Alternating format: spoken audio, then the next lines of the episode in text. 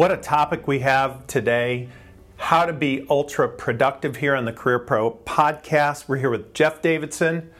All right, answer the question How do we become ultra productive? As in most skills and capabilities, there's not one single way. Fortunately, there's a number of things that you can do. And to start off, you'll find that the people that are most productive get the amount of sleep that they need on a regular basis. It's not necessarily the same amount per person, it varies. Most of the studies say eight hours.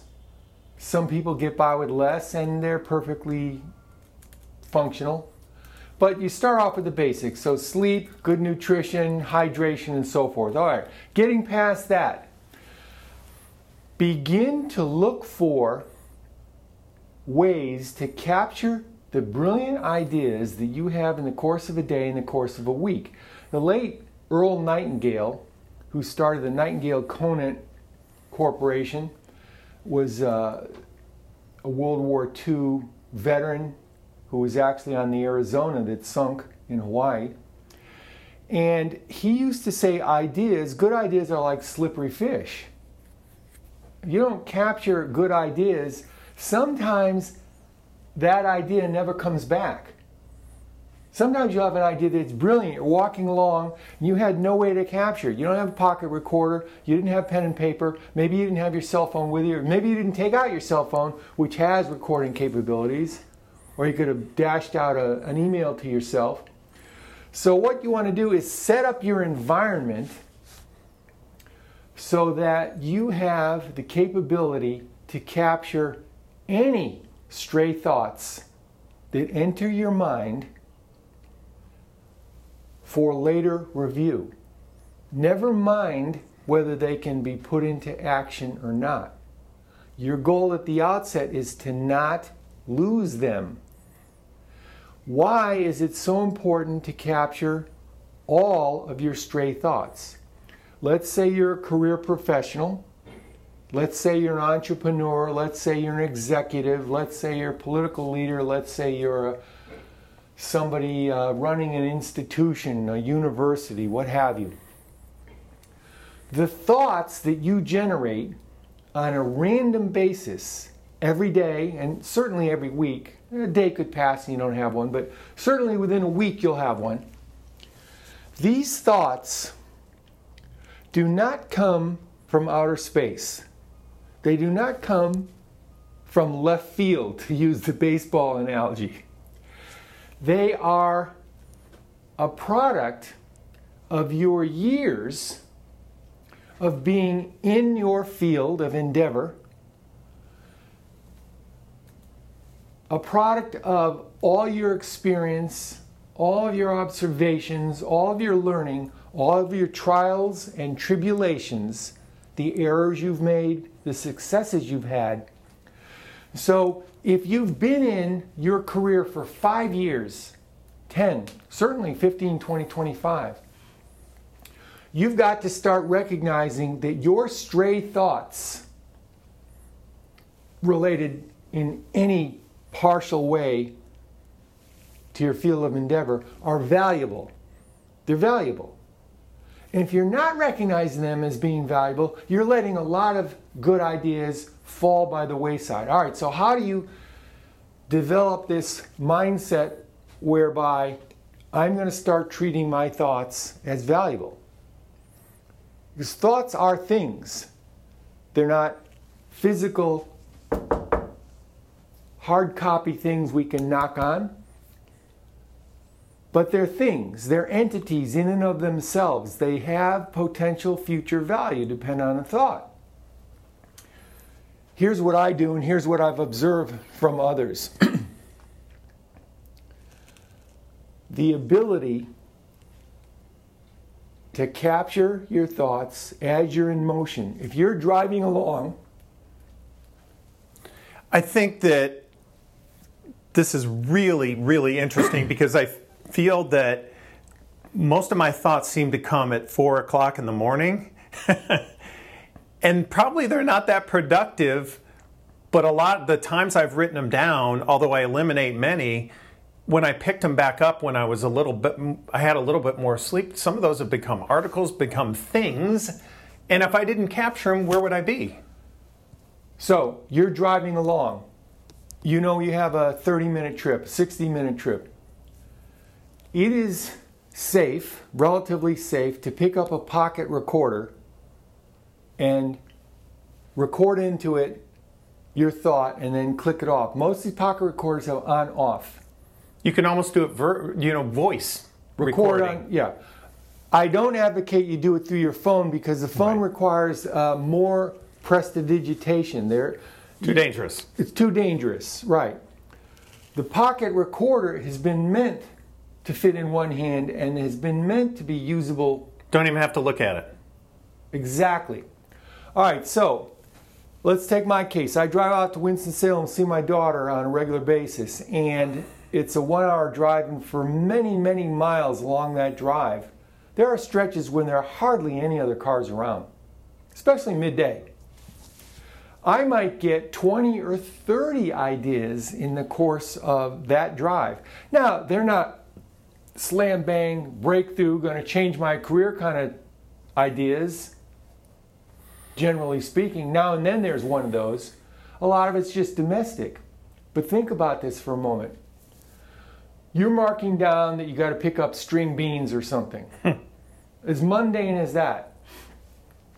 You're getting all of your ideas out of your head and onto the recorder.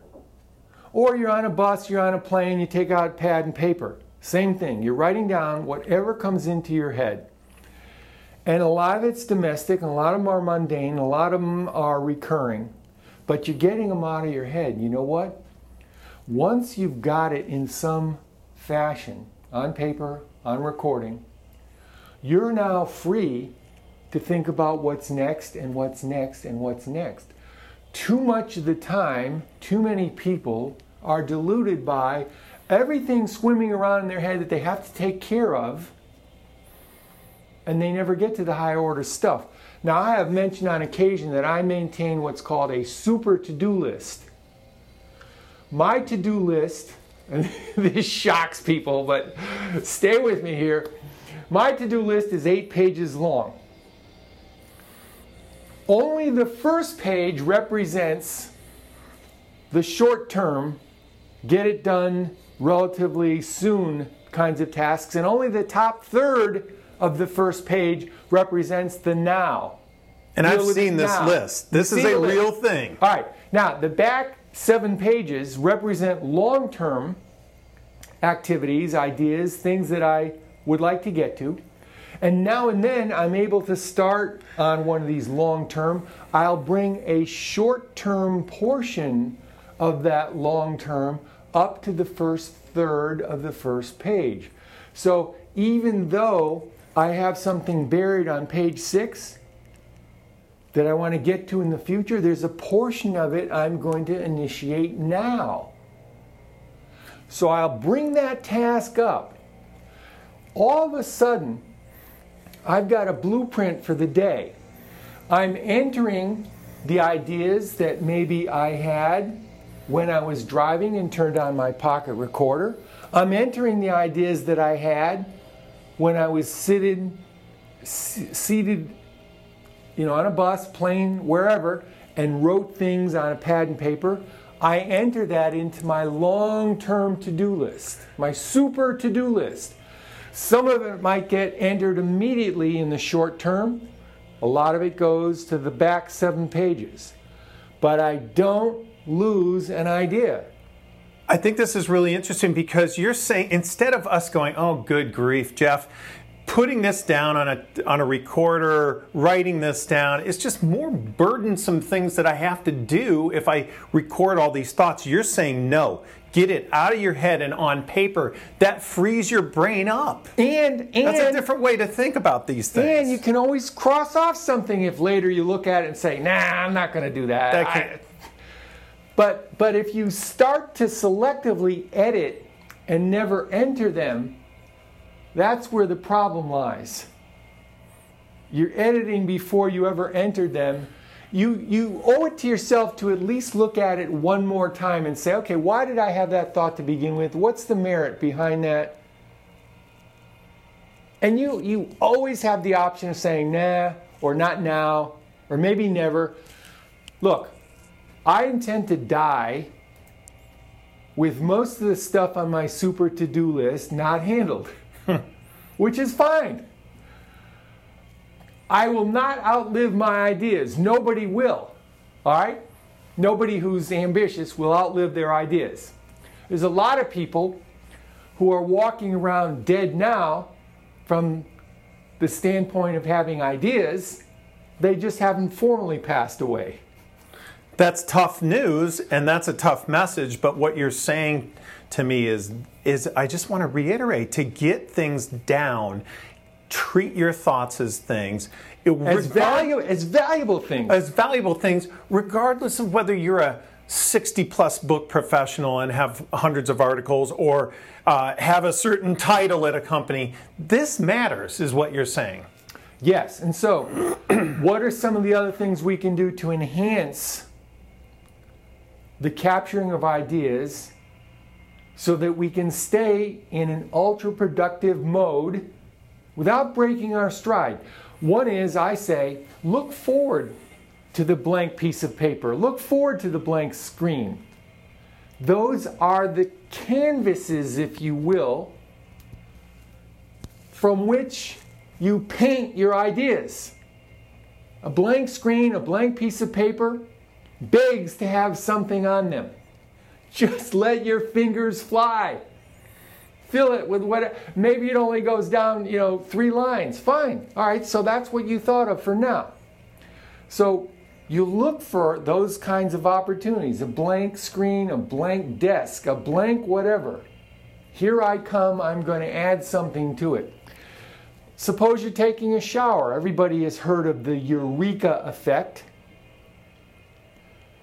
The eureka effect named after a greek philosopher who apparently had figured out that the displacement of water when he got into the bathtub was a way that you could determine uh, atomic weights.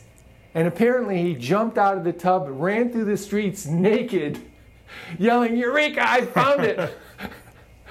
or, or so the story goes. But you want to you want to profit from the eureka effect. And so if you're taking a shower, you're taking a bath, hey, don't jump out of the shower. Don't don't do anything that represents uh, a potential harm. You might slip, but have pen and paper on the bathroom vanity. Have it ready so you can write down the idea that you had. All right. Same thing, let's say if you're in a situation where there's ambient noise in the background.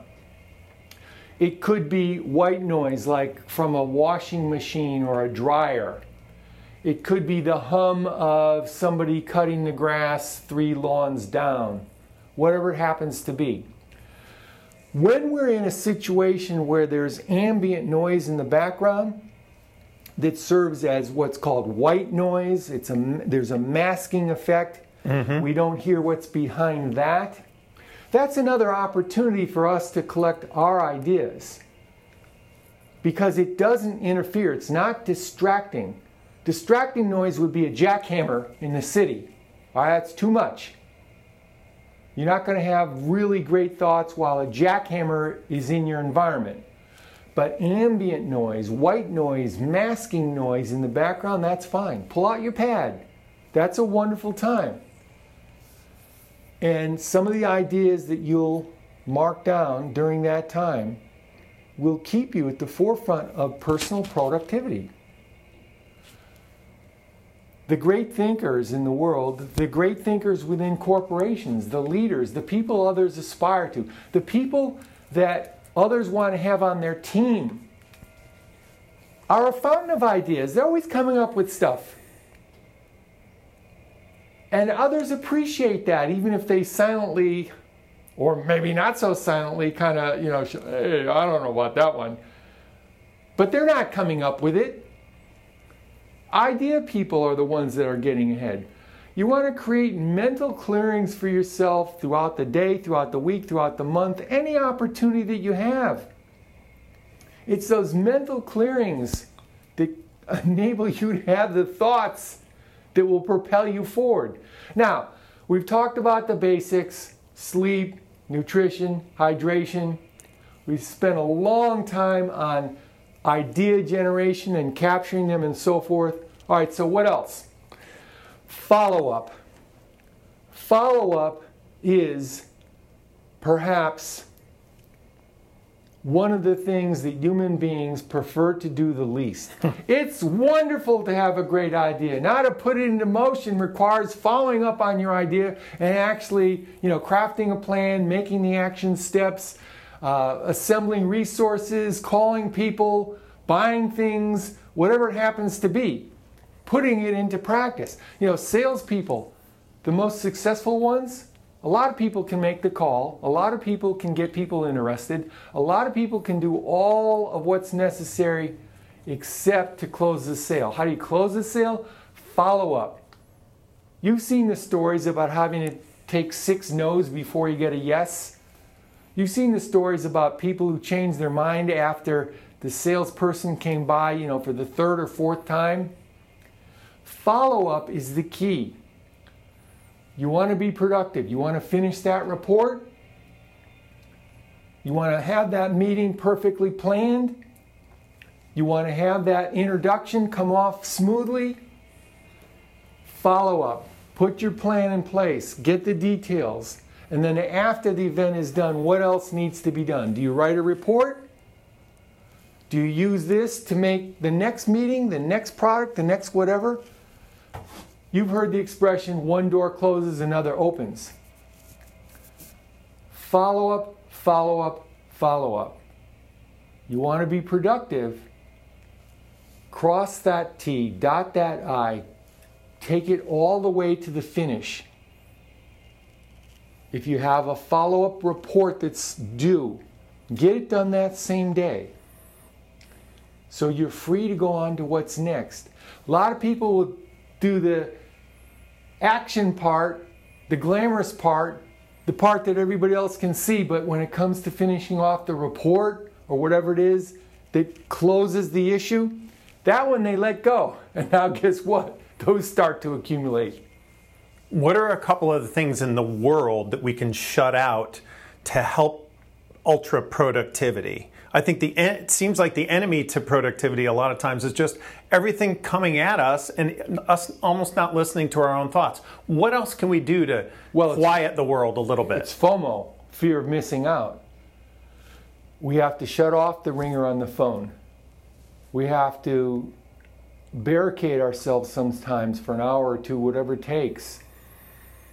And unfortunately, all the marvelous, marvelous technological devices that we have these days have just made us more reticent, uh, uh, sorry, the opposite of reticent, more predisposed to keep checking who's gotten in touch with us lately. But the hour stretch, the two hour stretch, the three hour stretch that we need in this day and age takes mental and emotional fortitude.